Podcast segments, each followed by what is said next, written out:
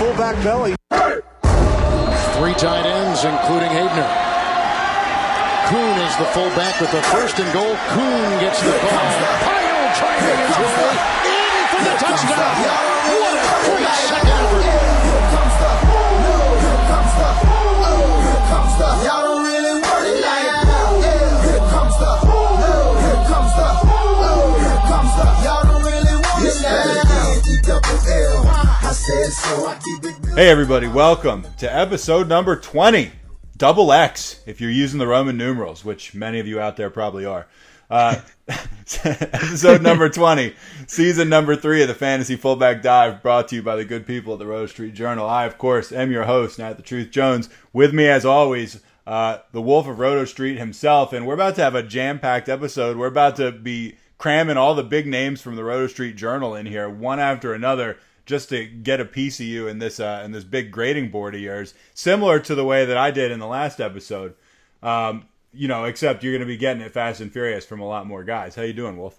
Absolutely. I'm ready for the uh, rapid-fire showdown with three of the, the best of the R S J. Uh, in fact, I welcomed it. That was kind of the whole point of this episode is, as much as I like, you know, having the main rankings in the home base, I need some feedback on them. I don't want it to be just the Wolf's, you know, rankings and the only thoughts in town out here. So it's good for everybody, whether I end up ultimately agreeing with Joe, uh, one of our best new writers, or C J, the salty little prick, uh, or Jimbo, you know, the the winner of our league Uh, two years ago. Whether I agree with them or not, it's great for everybody else to hear the debate and know why there might be some disagreements with my grades and whatnot. So it, it could be ugly, it could get heated, but ultimately I'm pumped about that. That's what creates good fantasy conversation, is getting both sides of the coin, and then you can ultimately decide as the listener, who do I like better, who's making more sense to me. Um, th- this is what fantasy's made out of, so I'm pretty pumped after going through the ringer with you to, to go through it three more times tonight.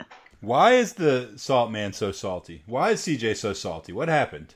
I, dude, my only guess is that, like, the pregnancy porn supply out there has just really gone down. Uh, he's kind of exhausted his list of titles, and at this point, he's got nothing left to crank to, because otherwise, I don't know why he's just always so wound up and salty. It doesn't make sense to me. Well, they've got they've passed all these uh, laws recently where, like, you know, you can uh, the net neutrality thing. So some feeds are going to come through faster and slower depending on who you know, and maybe the pregnancy Uh, porn industry just isn't in the know and isn't doesn't have friends in high places. I don't know.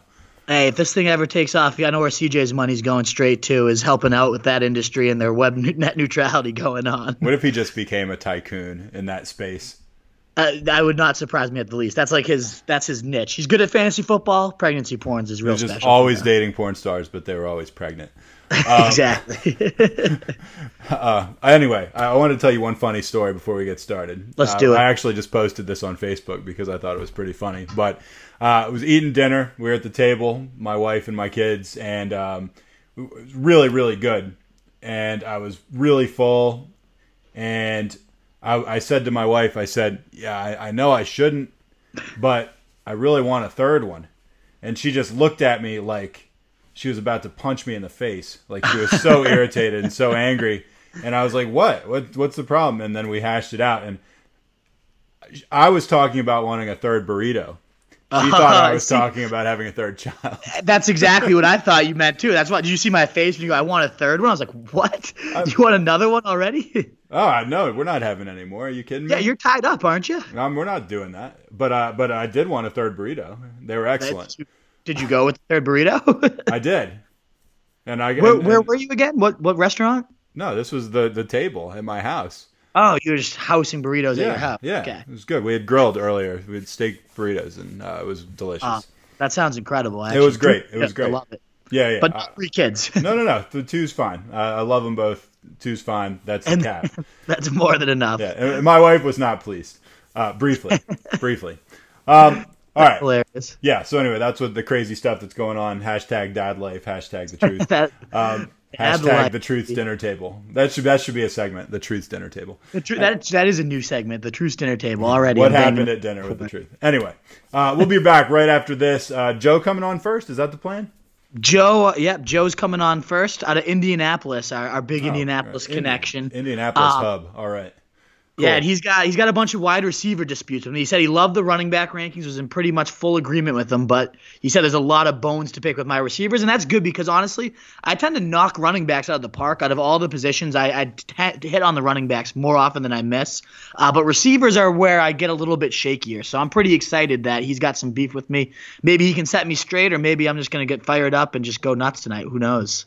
All right, uh, when we come back, straight from Indianapolis, Indianapolis, Indiana, by the way. Not to be confused with any other Indianapolises out there. Um, we'll be back with Joe taking on the Wolf right after this.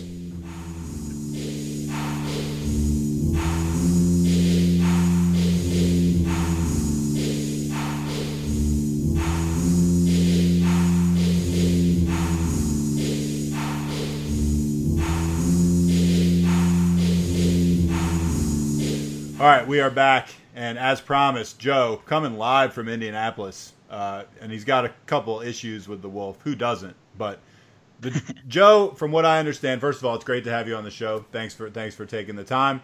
Uh, my understanding is you really like the Wolf's running backs, but, man, you had some issues with some of his receivers. And uh, yeah.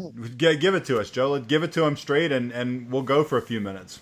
Yeah, thanks for having me. Um, yeah, the running backs are solid for the most part. I mean, there's a few guys I'd slide up four or five spots here and there, but, you know, ticky-tacky stuff. The first receiver I really had issue with was uh, Juju at thirty-one. Now, don't get me wrong, I love Juju. He's a fun guy.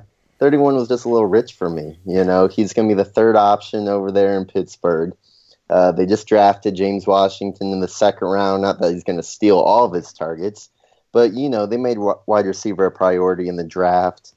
Um, there's talk of more focus going to tight end with Vance McDonald. He predicts he'll have a breakout season. Um, and then, you know, I would just have guys like Christian McCaffrey, Diggs, Thielen, T Y as long as Luck's healthy. Um, I mean, you got Fitzgerald under Juju, elite tight ends like Kelsey, Ertz, even Julian Edelman I would take above him. So, Um, unless there's some kind of secret that you know that I don't, why is Juju so high for you? Interesting. So um, I love Juju. One, the, the departure of Martavis Bryant, I think, uh, obviously opens up a ton of looks. I know, like you said, he's below Antonio Brown. He's going to be below Le'Veon Bell. Uh, but ultimately, he averaged thirty-two point three target share once Bryant was out of the lineup, but those other two guys were in there. So, I mean, yeah, he's the third option, but thirty-two point three percent target share is the third That's option. Absurd. That that's absurd. I'm and not sure that'll continue, but yeah, I, f- I I see where you're coming from. Go on, sorry. So that and again, obviously that's last year's stats, so it's not like that's a guarantee to continue on. But even as as a rookie last year, uh, Big Ben averaged one thirty-four point eight passer rating when throwing to Juju uh, last year, the highest in the league between a, a quarterback and wide receiver duo. He had nine twenty-two of his receiving yards in four of his fifteen games, and those were really once Martavis Bryant was in the doghouse. So I mean, this was a guy that finished, I think, well within the top wide twenty wide receivers last year as a rookie. With only starting half the season, now he kind of goes in with a much more secure role, uh, that established chemistry that already was thriving last year. He's only got more time to build upon it. My only real concern is, is this offensive coordinator going to keep that same pass-heavy, you know, fire, run, and gun attack going on this entire year? Uh, it, it's not so much about Juju being the third guy or whatnot, because I know last year that was plenty to sustain some huge value, and now he's got an even clearer role. Uh, it was the wide receiver. Yeah, you know, he dominated last year, and that's that last half, and I just see him kind of building off that. So I'm pumped about him. I'm I'm thrilled. All right. Well, if we're in the draft together, you'll be taking Juju well before I do. Um, we will be in the draft together. Like, definitely we'll be in the same draft. Um, we got to this year. I missed out last year. Yeah, you're in. You're, yeah, in. You're yeah. on the pod. You're in. Um, Let's do it. Joe, beef number two. What, what, what else you got? Beef number two, and I'm surprised because um, – you know, I, I, I have a tough time with those Patriots, but Edelman and Hogan just need to be higher. I mean, mm. they're ranked fifty-seven and eighty-four. two hundred targets from last year open up with Brandon Cooks and Amendola leaving. Hogan had four catches and sixty receiving yards in four games. I'm sorry, in six out of the nine games he played mm. in last year. So he's pretty consistent. Um, and then on the Edelman side, twenty sixteen last full season, ninety-eight catches, over eleven hundred yards, only three touchdowns. But that was the year that Blount had the fluky eighteen rushing touchdowns. And I'm not worried about the touchdowns with Amendola. That'll be come back. And then, I mean, who else is going to compete for targets there? Of course, Gronk's going to get his, but Dorsett, a thirty-year-old Kenny Britt, Jordan Matthews. I just kind of see mm-hmm. Hogan and Amendola being able to hog a lot of those targets in an offense we know is going to be very productive. Wolf, why why, why so low on the Patriots? You don't like the Patriots?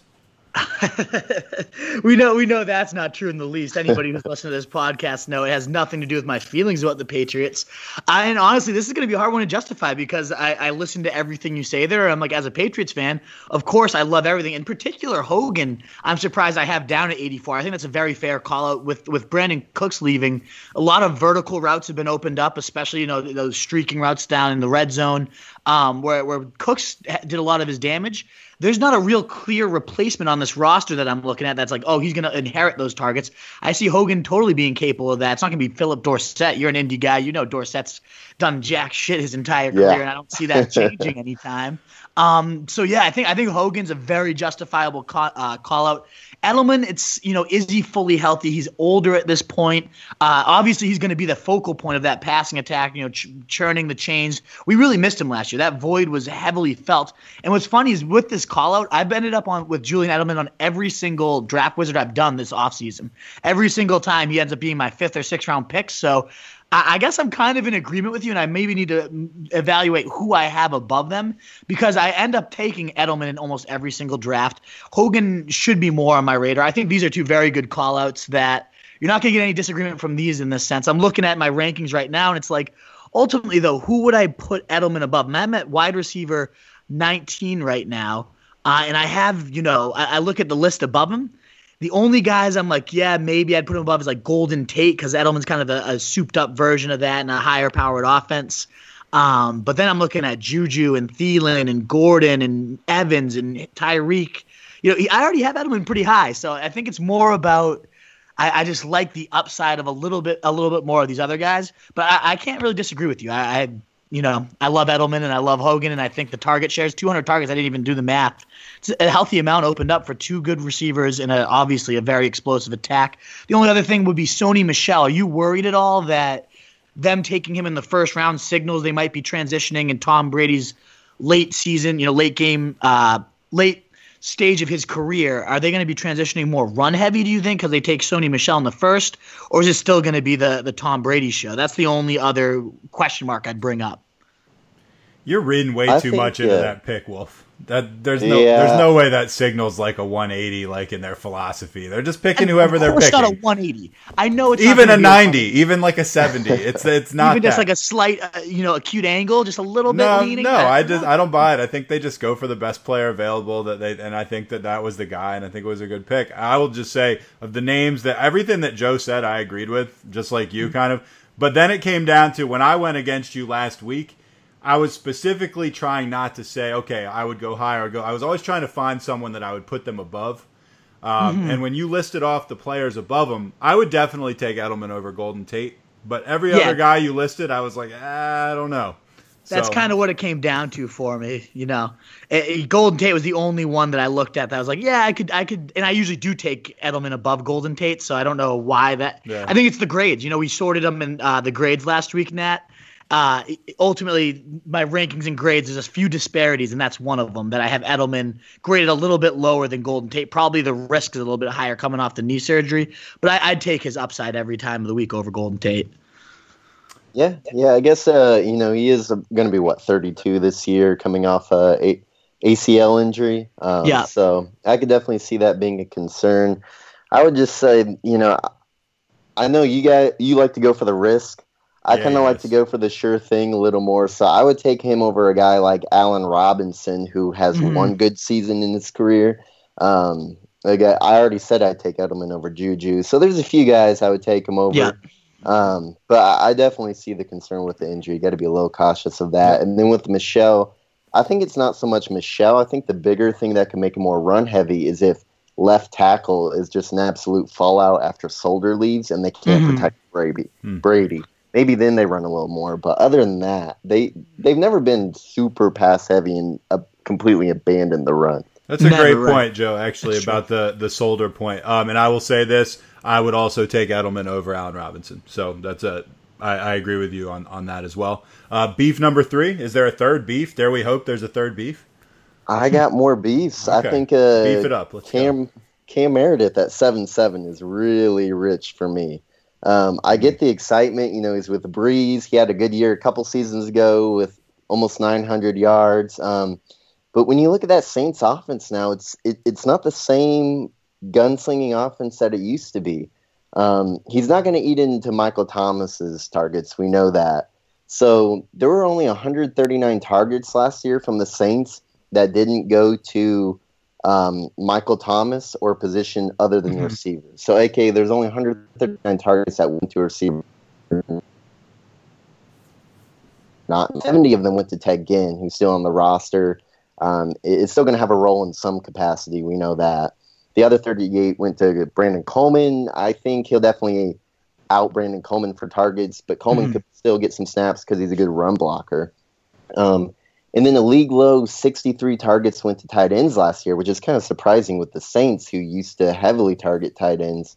They signed Ben Watson in the offseason. I know he's thirty-seven, but he's coming off sixty-one catches, five hundred yards, and four touchdowns with Baltimore. The guy had seventy-plus catches, eight hundred yards, six touchdowns his last season with the Saints, twenty fifteen. So I can see a lot more targets start to go back to the tight end. They drafted a receiver third round who can he's got height, he can run, he can jump. Um, and I think New Orleans throws less. We saw their attempts go from six hundred seventy-four in twenty sixteen down to five hundred thirty-six in twenty seventeen, and that was because of their defense was allowing eight less points a game. I think their defense got even better this offseason. So it might not be the air raid offense that we're used to at in New Orleans. So the perceived opportunity for Meredith not, might not be as great as we think it is. Wolf? I would say I think the defense is the big thing I'm kind of undervaluing in this whole equation. You're right. Maybe that is what led to this run-heavier attack. Uh, but when you look at their history, it's just always been – you know, in, in nine of his last ten years, Brees has had thirty-two touchdowns or more. He's almost always at that five thousand yard barrier. And so when I look at regression to the means, I think this might be positive regression for Brees, especially when you look at Ingram being out for those first four weeks. If they kind of establish this pass-heavy flow early to kind of compensate for his absence, I could see them just kind of riding that out. I think that the defense is a really good point because that is like – I was going to say, well, what's the anomaly? Why did it go from this – air raid offense for ten straight seasons of Brees throwing thirty-two touchdowns and nearly five thousand yards? The defense did have a big part in that. Uh, but ultimately, I just I don't see Brees staying as low as he did. twenty-two was like his lowest since, I think, oh six with like the Chargers or something like that. It's insane. Uh, I think he gets closer to thirty touchdowns. I think a big reason why Uh, they lacked in the touchdowns was because he didn't have a target really outside of Michael Thomas, especially in the red zone. We looked at Marquise Colston, you know, so many years ago, that just big-bodied guy that still has very nimble, quick feet. You put him into the slot, and it's just a complete mismatch nightmare. They've already kind of hinted that that's what they view Meredith as. Peyton's already said it. We have a very specific role in mind for him. We we acquired him for a reason, and we love what he brings to the table. And you have to imagine he's kind of alluding to this Colston-type role as a, a slot mismatch nightmare. I mean, if, if Cameron Meredith can have nineteen, twenty, he had thirty-eight point day even with Matt Barkley at quarterback. I mean, he had some massive fantasy explosions just two seasons ago with god-awful talent thrown to him. I can only imagine what he does when he's got an actual good play caller and he's got a legitimate Hall of Famer throwing in the ball. Uh, my only concern would be, like you said, the defense keeps games still. You know, they play as well as they played last year, if not better, and it does maintain that run-heavy attack. I just think this positively regresses back to that passing-heavy uh, way for Drew Brees, especially now that he's got a weapon that can do so much damage. I'm a believer in the talent of Meredith. I believe in the surrounding talent. Uh, the question would be usage, like you said. The targets, are they going to be there? I think they're going to reemerge this year, especially with Ingram's early uh, early season suspension. Okay, yeah. Uh, you got a lot of good points. I like Meredith. I just think he belongs a little closer to one hundred than seventy-seven. I know you would never put um, Demaryius bitch-ass Thomas above your boy Meredith. Oh, God. I hate not unless he starts eating some steak again. again. No, no, Wolf hates his diet. Um, yeah, right. guys, like, and, and the good news about and... Meredith, too, before we move on, I mean, he's going like at one sixty right now. I mean, you can get him in yeah. round eleven, twelve, thirteen. So even if I have him up at like seventy, eighty, I don't I don't end up taking him till round ten, eleven, twelve. I have him in every single mock draft I've done because he's always there in round ten, eleven. But that doesn't mean you have to buy him at the, the, the way I'm ranking him. He's going to be on every single one of my teams if this doesn't correct itself. All well, right. That's sorry, go ahead. No, that's all right. That's our time. Uh, Joe, uh, great disagreements with the Wolf. Uh, what do you got? How can we reach you at social media if the folks out there hear this and they're like, man, I like what this guy's all about. I want to. You did want to bring up Nat, guy. One of your favorites. He sent me this list earlier, so I want to. I want to get your take on this too, Nat. He all had right. beef with one other beefy guy. You're sucking me in. What? What do you got? Who's the Who's the beef that you got left, Joe? Well, I got a couple beefs left. Um, Give us the beefiest. You, the beefiest would be your boy, or not your boy, but Kelvin Benjamin. Um, he's definitely the beefiest. The beefiest. He's the definitely beefiest the beefiest. Sure. Let me tell you I about that think... guy. That guy, he eats meat. Oh, yeah.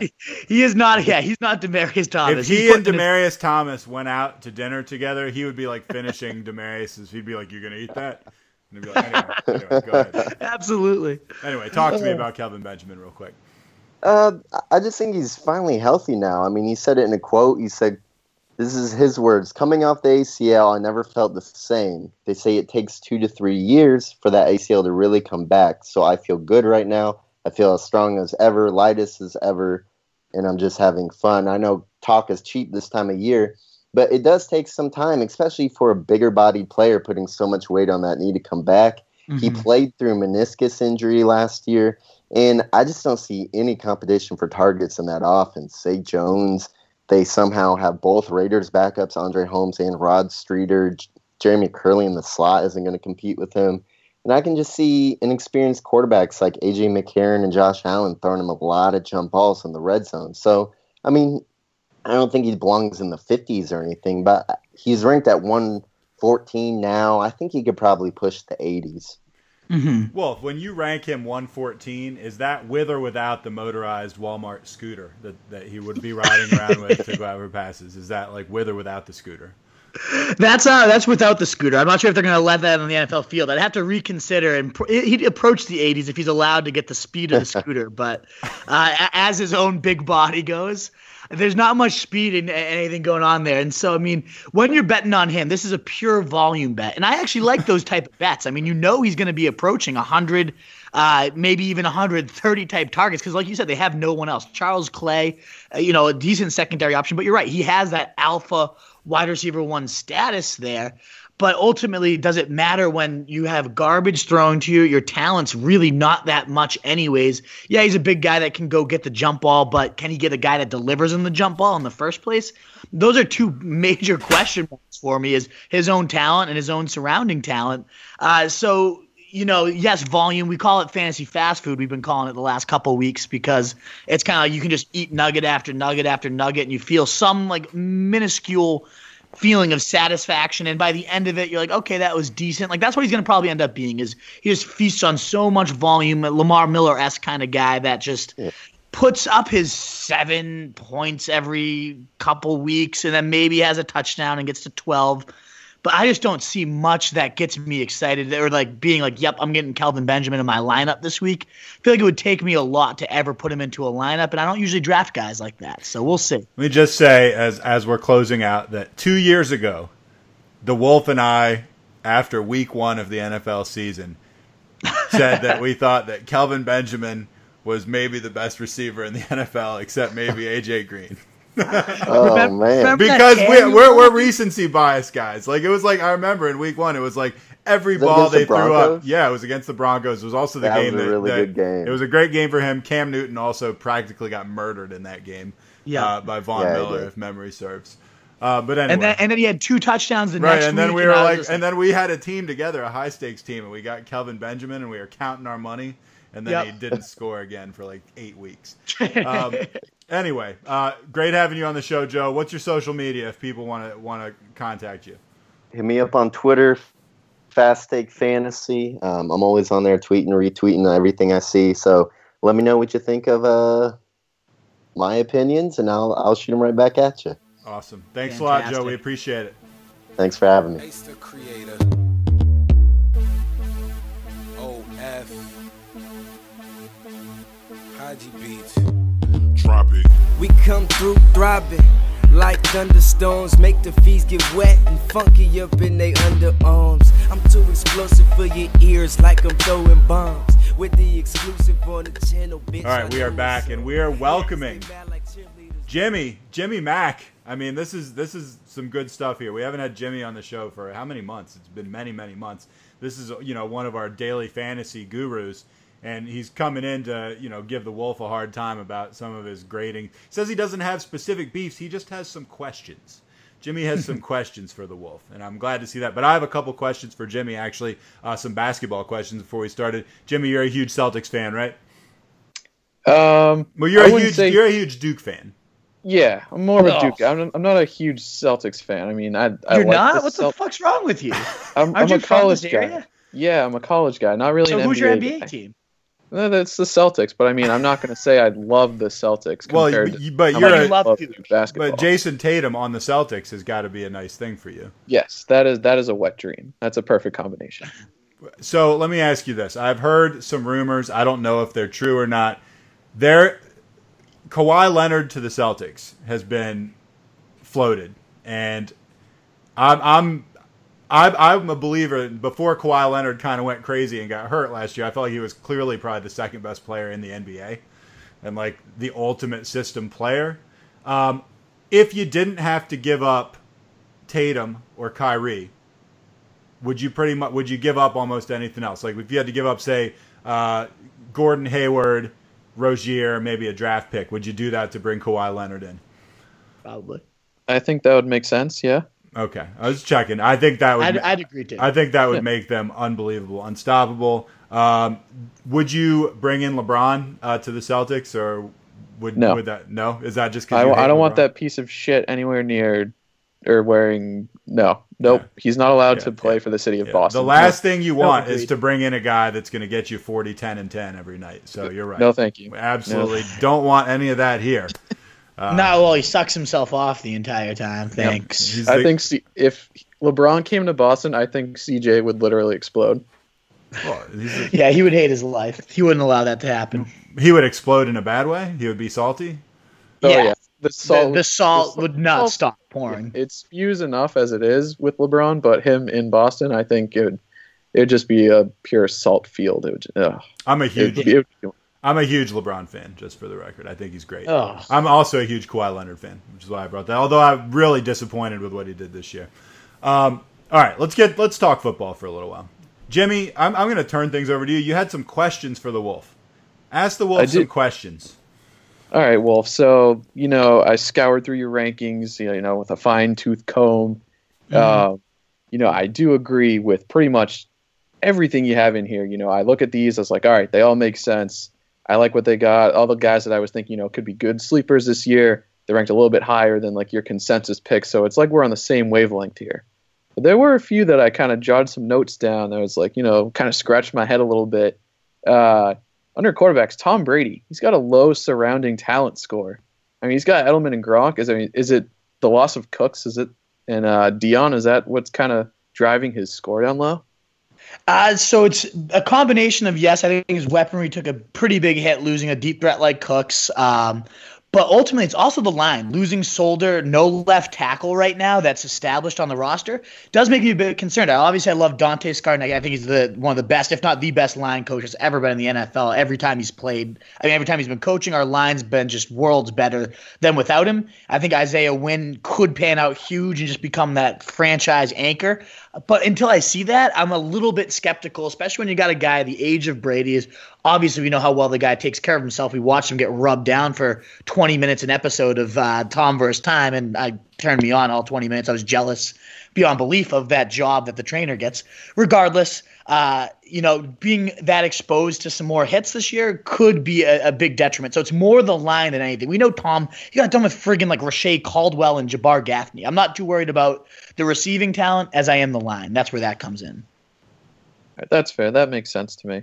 I like that he's still in your top four, and I mean, as long I like that top four group you have: Watson, Rodgers, Wentz, and Brady. You know, I think mm-hmm. that's that's perfectly representative for your top tier quarterbacks right there. And actually, I have Brady ranked ahead of Wentz. This is, we kind of, me and Nat went and sorted this by the score. So it looks like I graded Wentz higher, uh, but have Brady ultimately higher in my rankings. There's going to be a few discrepancies like that as we go through it. Um, I, I don't want to be like a slave to the grades and like have to keep the grade, you know, my rankings it's, the way they're graded very out. Very similar to the uh, Edelman Golden Tate uh, disagreement exactly. we had with Joe last uh, yep. just a few minutes ago, actually. Right, like would I rather have Brady or Wentz? Of course, I'd rather root for my fucking hometown boy, the GOAT, you know, the greatest player that's ever touched this league. Of course, I'd pick him over Carson Wentz, even if Wentz grades a little bit better because of things like surrounding talent and all that good stuff. More questions, right. Jimmy? Uh, one more on the quarterbacks. I know you love Patrick Mahomes. He's your quarterback this year. Uh, a little, little bit of a question mark for me. The usage of a twenty-four out of a twenty-five. I mean, I know sometimes Andy Reid just like he just freezes up and he forgets that he has Kareem Hunt in the backfield. But do you think they're going to be throwing that much um, in his first year with that much talent at running back in the backfield? And so that's actually a great call out, Jimmy. I'm glad you did that one because I recently updated this as I finished out his stock profile. I just forgot to put it on the Google Doc we have here. I bumped it down by two points in my, my stock profile because I dug in a little bit more to Andy Reid's tendencies. And he does have a weird way of like just being unpredictable. Like you said, with Kareem Hunt, we'll randomly just fade Kareem Hunt. He'll randomly fade out, especially with this new uh, new quarterback coming in and trying to protect him a little bit. I could see his usage taking a little bit more of a hit uh, over twenty-four. But in his history, Reid's always he's ranked in the top half of the league in pass attempts in well over half his seasons. Um, he, he, you know, he's typically logged thirty to forty pass attempts every single game, whether you look at Alex Smith or Donovan McNabb. Uh, so he's a very pass-heavy guy. And then you look at the weaponry. Can't you just see Reid kind of being one of those guys that's like, oh, everyone's going to question I let Alex Smith go? Well, here's why. Let me unleash this complete cannon arm that I have here. Uh, look at the Sammy Watkins and Tyreek Hill and Travis Kelce. You look at the weaponry. And I just think in terms of just the usage isn't just pass attempts. It's the fact that this guy can run the ball as well. He can run it well in the red zone too. So, I mean, he's going to have plenty of rollouts. Creative usage is part of that as well. R P Os, uh, you know, all that stuff, rollouts. We saw Alex Smith doing R P Os last year. And, yeah, he's athletic, but, I mean, Mahomes takes it to another level. So I, I think in terms of usage, it's not just the pass attempts. It's how creative he's going to be used, um, especially in the red zone area. So I, I love all that. But I did bump it down just a couple spots after digging in a little bit deeper into Andy Reid. All right, so more, fair call out. More questions, Jimmy? Uh, not from quarterbacks, no. I mean, and, that oh, everything else is pretty much spot on. In the quarterbacks or anywhere? Because, I mean, you're allowed to question him on anything, even oh, if it's anywhere? not football oh, related. Man. If you want to question I, him on, like, you know, what the hell's with that beard or something, you can question him on that. uh, Beard's dead sexy. Come on. I got, I got a couple other notes that I wrote down. Um, how did Antonio Brown not get a perfect score? So Antonio Brown, as compared to DeAndre Hopkins, let's say, at risk, if Big Ben goes down, we've seen Antonio Brown become borderline u- unusable. We've seen thirty-five-yard games when it's Landry Jones at quarterback. I do think Mason Rudolph, I should probably think about that a little bit more because he's a, he's a much better backup, in my opinion, than uh, Landry Jones would have been. So that maybe maybe I'll bump that up just a little bit, but then he'd be a perfect scorer. I don't think he deserves a perfect score. Uh, but in terms of, I mean, you grade out perfect talent. He got thirty, he got twenty-five for usage. He got fourteen for surrounding talent. Um, you know, he's pretty much damn perfect other than risk. And, I said, you know, scheme, if Todd Haley's there, it was a perfect ten. But the fact that they're transitioning to Frank Richter and nobody knows exactly what this guy's going to do. You think if he's an N F L uh, Q B's coach and they they turn to him over Todd Haley, who they've had – four straight top seven offensive seasons under, they must like what they see in this guy, and they probably aren't going to change anything too too drastic. But first day of O T As, Big Ben came out and said, this is a completely new offense. So, I mean, are you working out some kinks here? Todd Haley's made his money targeting number one receivers just voluminously, whether it's Larry Fitz, whether, you know, obviously Antonio Brown for so many years. He's just loved even Dwayne Bowe and the Chiefs. So it's not just like he had two elite talents. He peppers his number one guys, and that was working in Antonio Brown's favors. Who knows if this Richter guy is going to come in and try to put a different fingerprint on this offense. Just a couple little question marks keep him from being absolutely perfect. Okay. All right, I can see that. That uh, that clears up some points for me. Well, I can sh- sleep again tonight. I'm glad. I'm going to shift over to running back real quick. Ooh, uh, okay. David Johnson, he's got an eight listed under his scheme right now compared to the, the Barkleys and the Zeeks and the Bells and Gurleys that have nines and tens. What about uh, David Johnson's scheme is lower than that, where he's basically the main option in the offense who they want to get, you know, uh, one hundred receptions and like three hundred carries and basically as many touches as they can possibly get. And he's a year yeah. he's a year removed from being the top player in fantasy. Right, okay. Granted, the if Bruce Arians was still there, I wish I could give it a thirty out of ten because Bruce Arians was the epitome of workhorse, like bell cow, to the point that it was just psychotic. He would give you four hundred carries and two hundred targets if he could. And so if it was Bruce Arians still there, then I'm all in. I love it. You look at Mike McCoy. Obviously, you know, you hope that he's smart enough to just do what Bruce Arians did and use David Johnson nonstop all game. Steve Wilkes has already come out, the head coach, a defensive guy, and said there's nothing more deflating than a team that can run the football all over you. So that's going to be our building block. That's our basis, and we have a, one of the premier backs in the league in David Johnson. So you you think he's going to still be that focal centerpiece, and probably will be. Um, and this grade was before O T A reports recently came out that, you know, Johnson's been lined up at receiver. He's been all over the field already, looks fully healthy. All that good stuff starting to come out. But Mike McCoy's history is very spotty. He's always had one receiving back, one power back. Of course, he's never had the, a talent like David Johnson. You know, some some people just transcend scheme. David Johnson seems to be one of those guys. He's versatile enough to transcend any scheme. But Mike McCoy's I, there's a history. I, I have it saved in my computer somewhere where he's only had one running back, one in like fifteen years of coaching. Uh, so there's a little bit sketchiness here with the coach in terms of past running back production. A guy like David Johnson is certainly talented enough to surpass that, um, and early O T A usage suggests that he is going to surpass that. But Mike McCoy does sketch me out a little bit, especially when you compared him to some of those other workhorses you mentioned, where I don't think there's any question about how they're going to be used. All right, Jimmy, one more beef. You got one more issue, one more question for the Wolf? Uh, Your darkest yeah, question. I'll give you one more. Um, let's see. I'll ask you, Wolf, why haven't you seen Infinity War yet? What's your problem? I know. And I have like eight students that I keep promising I'm going to go see it so we can finally talk about it. And every week I come in, they're like, we're not doing your homework until you do yours. Are you so. One of these guys that's like, oh, it, it, everybody likes it. It's made two billion dollars. Uh, no, I like more all. independent no. artsy movies. I am not no, – that's not, not my style. I love big blockbusters. I love the Marvel movies. It's it's honestly disgusts myself that I haven't gone and seen it yet because it is right in my wheelhouse of movies. I'm not I'm not an artsy independent guy now. I, I got to go see it. I There's no real excuse other than I I don't know. I've All been right. busy with the Roto Street, I guess. Jimmy, I bought you like a minute there, and I put him on the defensive, so knock him out right here. That was perfect. All right. Um, well, I'm on the ropes. L- Leonard Leonard Fournette's currently marked as a seven under risk. I'm hoping that's just injury related because I feel yeah. like he's as safe as you can possibly get. You know, he's he's the first option in that offense where, you know, Blake Bortles, if they're not playing in London, he's nothing special. You know, he's a guy that's good for at least one hundred yards a game, uh, goal line bulldozer. I feel like he's he's pretty low. I mean, he's he doesn't have the high ceiling, but I feel like he's so his floor is much higher than everyone else's. That's so funny because last episode I went at the Wolf and said almost exactly uh, the opposite of what you just said. But go ahead, Wolf. It is so, Jimmy, you brought up the exact point that makes Fournette risky in my eyes. It's one hundred percent injury related. When he's on the field, he's as consistent as they come. He topped double digits in eleven out of thirteen games played last year. So, I mean, the guy gets it done, and he gets it done really well. And then his offensive line gets upgraded with Andrew Norwell. So, I mean, in terms of when he's going to be on the field, I have no concerns about him, his ability to get ten to fifteen to even twenty points. So, risk-wise on the field, there's none. But, uh, you know, the, the injuries are a major concern. He had foot injuries all throughout college, ankle little things. Um, he had some injury concerns last year, had to miss some time.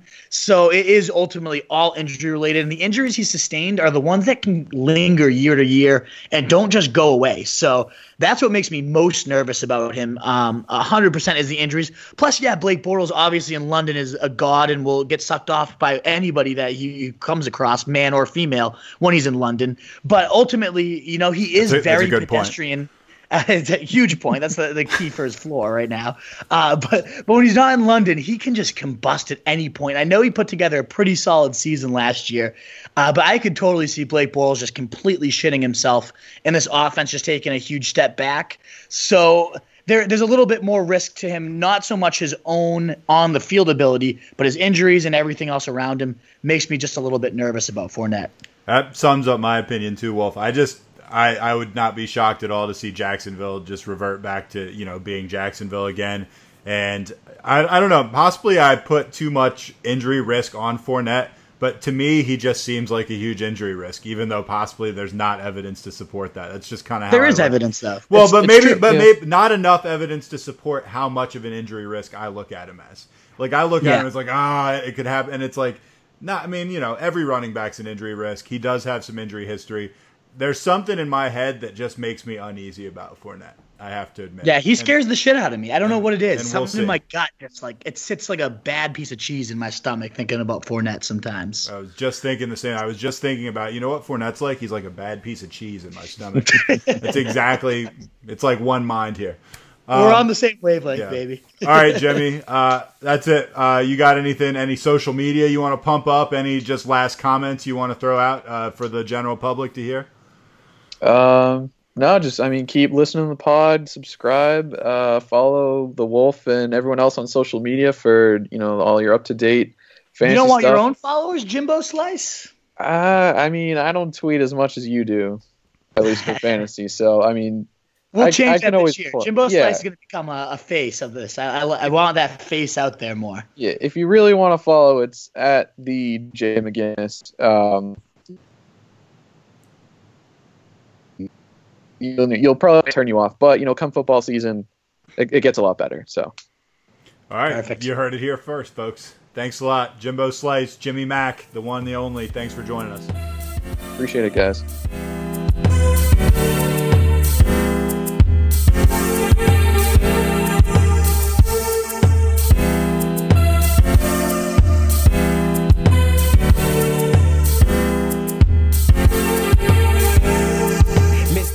All right, we are back, and we have had some two fire guests so far. Uh, if this were baseball, well, first of all, if it was baseball, no one would be listening.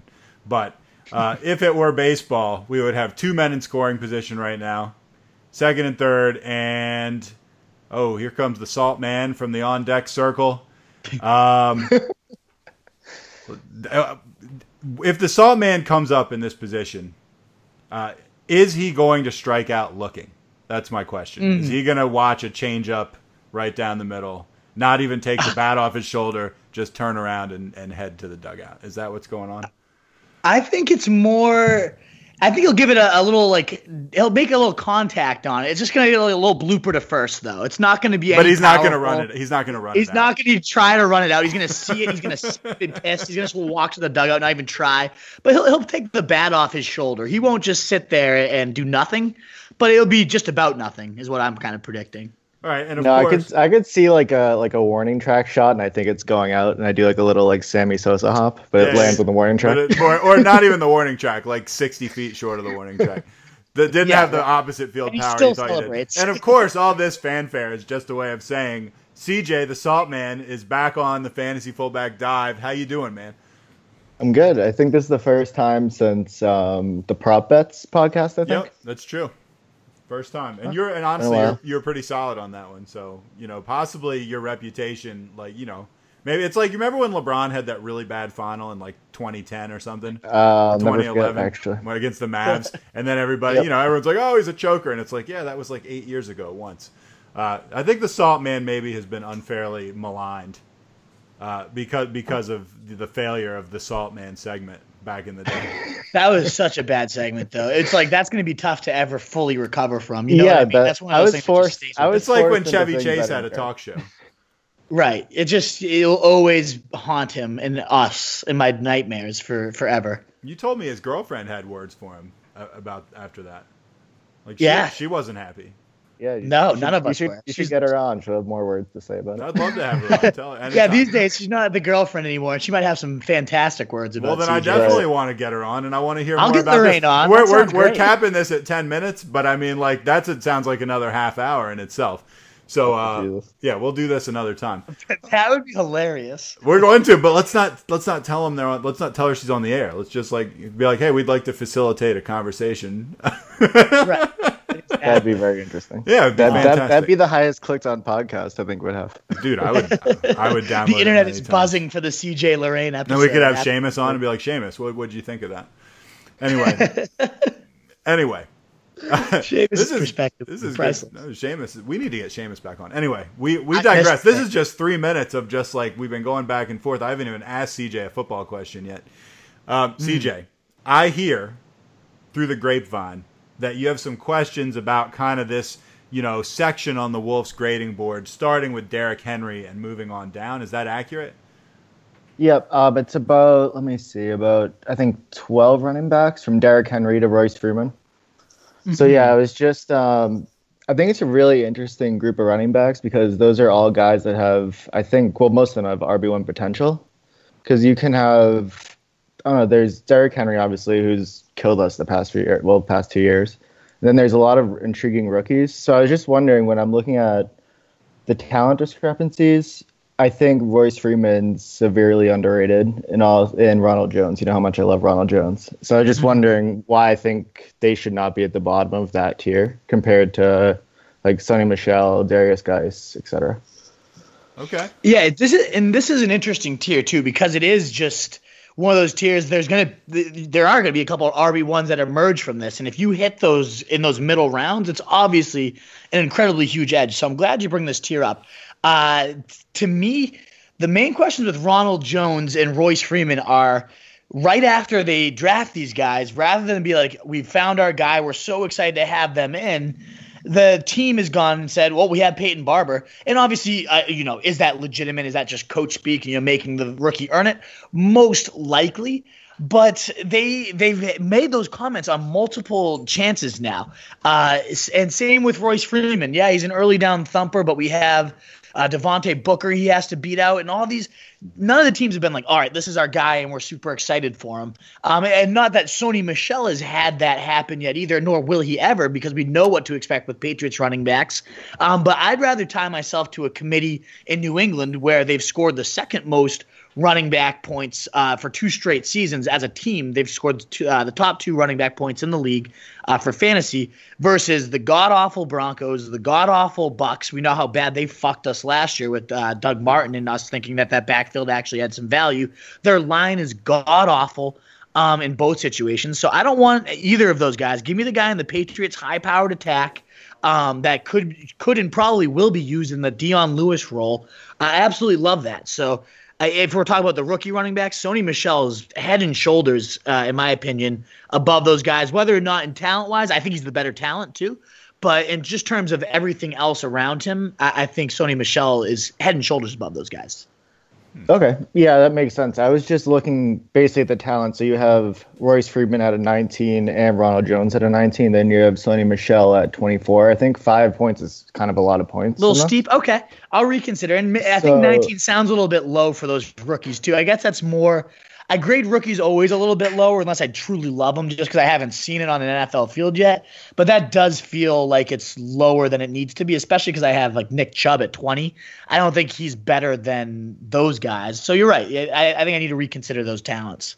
Yeah, I feel like when it comes to rookies, a lot of them, like obviously you have Michelle and um, and Nick Chubb who went to Georgia and like were in the national title game and everything. And then you have the guys on the West Coast like Ronald Jones and Royce Freeman who put up monster numbers, but You don't. No one sees them play because they're at eleven o'clock. So, well, for you in a bar, there's like guys walking by. Is that Alex Trakoff behind you?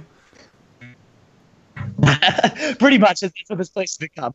No, it's Settlers of Catan night, so they're all kind of the herd is starting to slowly walk in for, for Catan night. So yeah, do, do whatever, that's fine. Okay. But yeah, no, it's it's there. There will be no bothers. They're actually a live audience. They love listening to the podcast. Mahan's been sitting on the couch, just soaking in what we're we're saying this whole entire time. Oh, good. Well, uh, it's free, uh, but you should also subscribe to the Wolf Pack. Absolutely. Make sure you're subscribing. C J, you got what else we got? You got any other beefs? Any other questions? I, I am glad you mentioned Derrick Henry, though. I know this wasn't a direct question, um, but he's somebody that ended up grading out higher than I expected, higher than what I had him ranked, um, because of how much I love his talent. I think that really bumped him up. But also, the more I dig into LaFleur, uh, and I'll have an article on this coming out this week, he keeps talking about how the run game is his foundation, and it backs it up when you look at his last two offenses where he's had his fingerprints on. One, both of them have led the league in scoring with the Rams and then the Falcons the year before. He was part of those uh, coaching staffs that helped craft those offenses, and both of those offenses were towards the bottom half in the league in terms of run uh, pass game percentage. So they were run heavier uh, versus uh, the rest of the league. In ter- they, I think it was like fifty-four percent pass versus uh, forty-six percent run, which was uh, significantly different than league average. So I think the volume, I am actually discounting Henry and Lewis right now, even though I love both their talents. I can kind of see this being a, a D, um, Alvin Kamara, Mark Ingram light type of situation where both guys approach twelve hundred total yards. Henry gets closer to nine, ten touchdowns. Lewis gets the fifty, sixty catches. The the Tennessee backfield in general, I'm just glad. I, I wanted a reason to talk about them, and you kind of gave me it. And I'm interested to hear your thoughts because I know you're down on them. Um, I, I just think there's a lot more upside there that is going to go for a cheap price. Remember, we called them like a good investing opportunity two years ago.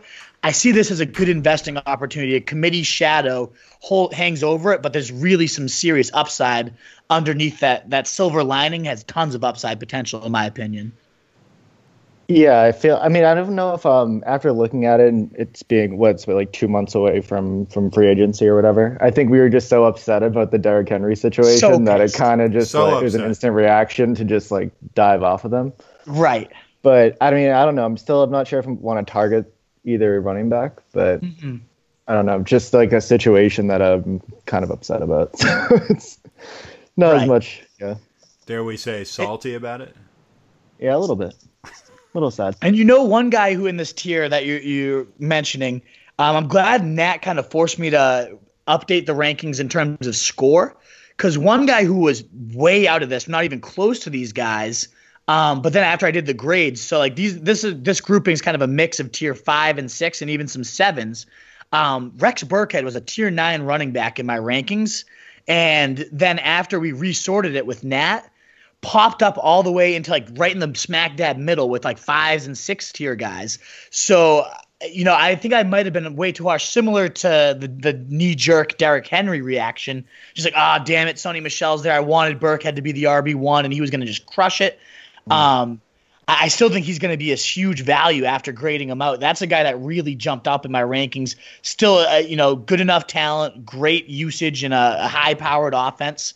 I, I think Burkhead could do some damage, and he's somebody that ended up grading out a lot higher than I expected. And you know he's a favorable Belichick guy, so he'll still get probably six-plus touchdowns and whatnot.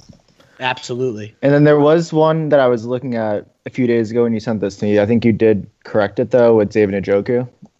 I was. Okay. Th- I think yeah. he was a few days ago. He was like in the late twenties or mid twenties, and now he moved mm-hmm. up to that area with like O J Howard and Austin Seferian-Jenkins. So yeah, I feel he's like gotten he's, a little bump he's like well corrected now.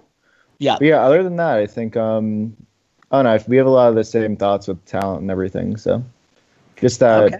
that one running back area is the one that I was really looking at. And that's such a hard one to sort through. So uh, I'm glad you bring it up. And I'm still I look at the that was. When I was making these grades, that was one that just took me like eight guys took me like forty-five minutes to grade out because I just couldn't be like, oh, well, now I got to go back to Darius Geis because I gave Derrick Henry this score and Geis is almost like a baby version. And that tier took me so long to grade out. Um, and it's still there's still tons to unfold in training camp with guys you mentioned, Ronald Jones, Jones and Royce Freeman. Let's say that opportunity uh, bumps up. Let's say they're flying around the N F L field and showing they belong. Their talent scores could skyrocket. There's a few guys in that tier that might separate themselves and really just kind of join the the Rashad Penny, Jay Ajayi, Kenyon Drake tier. I think there's definitely a few names on that list um, I could see jumping up and vaulting in there depending on how training camp and things are going. I did see a note today about the Miami running backs about how the starting job's still open up for grabs. I guess uh, ba- Ballard like, that looked shit? good in O T As or something. So, yeah, like Frank, come on, Frank Gore, the corpse is going to start over the guy that is the P F F all-time leader in yards uh, yards after contact per attempt. Give me a break. It's Kenyon Drake's job. The guy is special. I don't know what they're doing. They're just playing hard to get right now. It's going to be Drake's job. He's going to dominate. And I think it's going to create a good value if people are actually going to buy into Frank Gore starting. Count me as a non-believer. I don't know. What are your thoughts, Nat? I know you're a Frank Gore truther. I mean, I, I am a Frank Gore truther, but like Kenyon Drake should be the man. Like, let's not be stupid here. I mean, but, but Frank Gore, like if, if you told me at the end of the season, yeah, Frank Gore ran for eleven hundred yards or something, it's not like it would be the most shocking thing in the world. Wouldn't at all. But, you know, I, I would certainly... I would certainly be going with Kenyon right now. Yeah. Respect to Frank Gore, though. Absolutely. All right, C J, thanks for joining us. Quick question uh, just on the way out. Which would make you saltier? If LeBron uh, came to the Celtics or if Tom Brady got traded to the Jets? Um, at this point in their careers, I'd say LeBron to the Celtics. Wow. Less salty wow. if Tom Brady went to the Jets. Wow. I don't know what I'd do, man. That would that would ruin my life, basically. I woke up, I woke up with about like sixty uh, replies to my Twitter after the Celtics lost the Cavs, so it wasn't great. I mean, if, he, if if LeBron came to the Celtics, they'd win a bunch of titles. Uh, it'd be it'd be really tough. It would be tough to do. But I, you wouldn't want them. I don't know. They they wouldn't be. I mean, they obviously the banners all look the same, but I just I don't know what I would do with myself. All right. Well, hopefully we won't have to cross that bridge. It's been fun having you on the show. Um, you got any social media you want to throw out there? Any any parting shots for the crowd? No, just follow Roto Street Journal, Twitter, Instagram, Facebook, all that stuff. So, yeah, we're working on that right now, making it better. Oh, yeah, our YouTube page, which we're starting to oh, do yeah. well on. It's, so. it's clicking. Yeah, I always forget. Getting a lot of good interaction and getting a lot of subscribers now, so. Yeah, our YouTube page is crushing. I always forget that at the I'm on kind of like a robot at our, our end of you know episode social medias. I need to start making sure I pump that. That thing is taking off. I absolutely love what, what the YouTube page is doing these days. It's great. Yeah, definitely. All right, C J, thanks for coming on the show. See ya. All right, see you guys.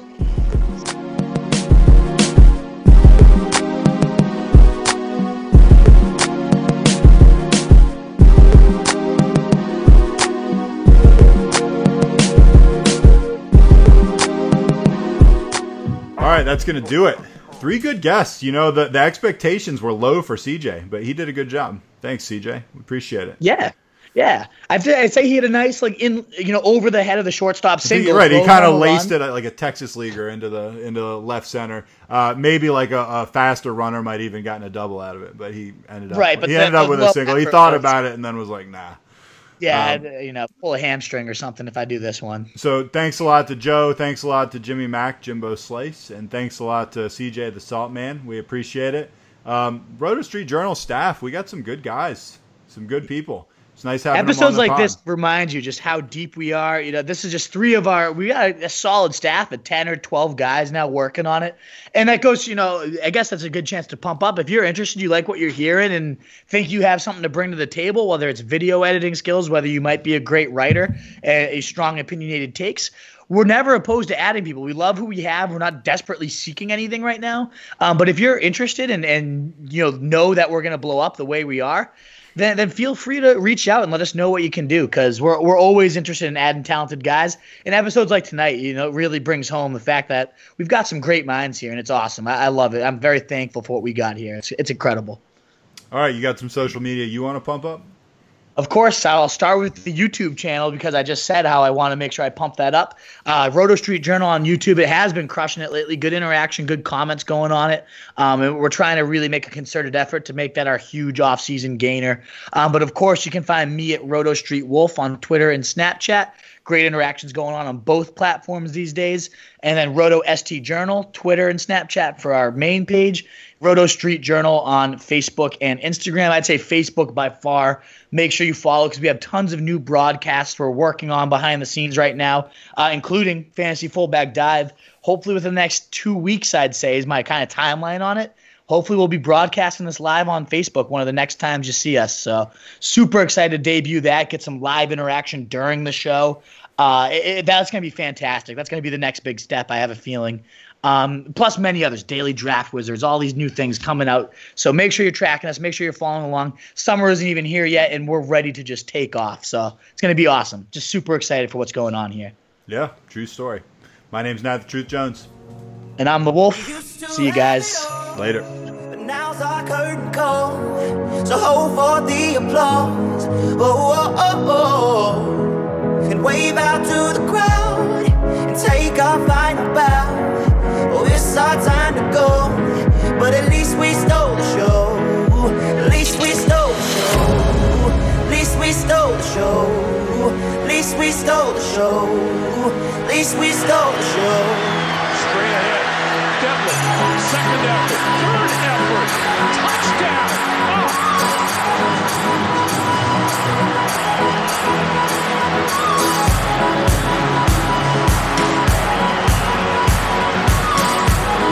That's pretty awesome. That's old-fashioned football right there, folks.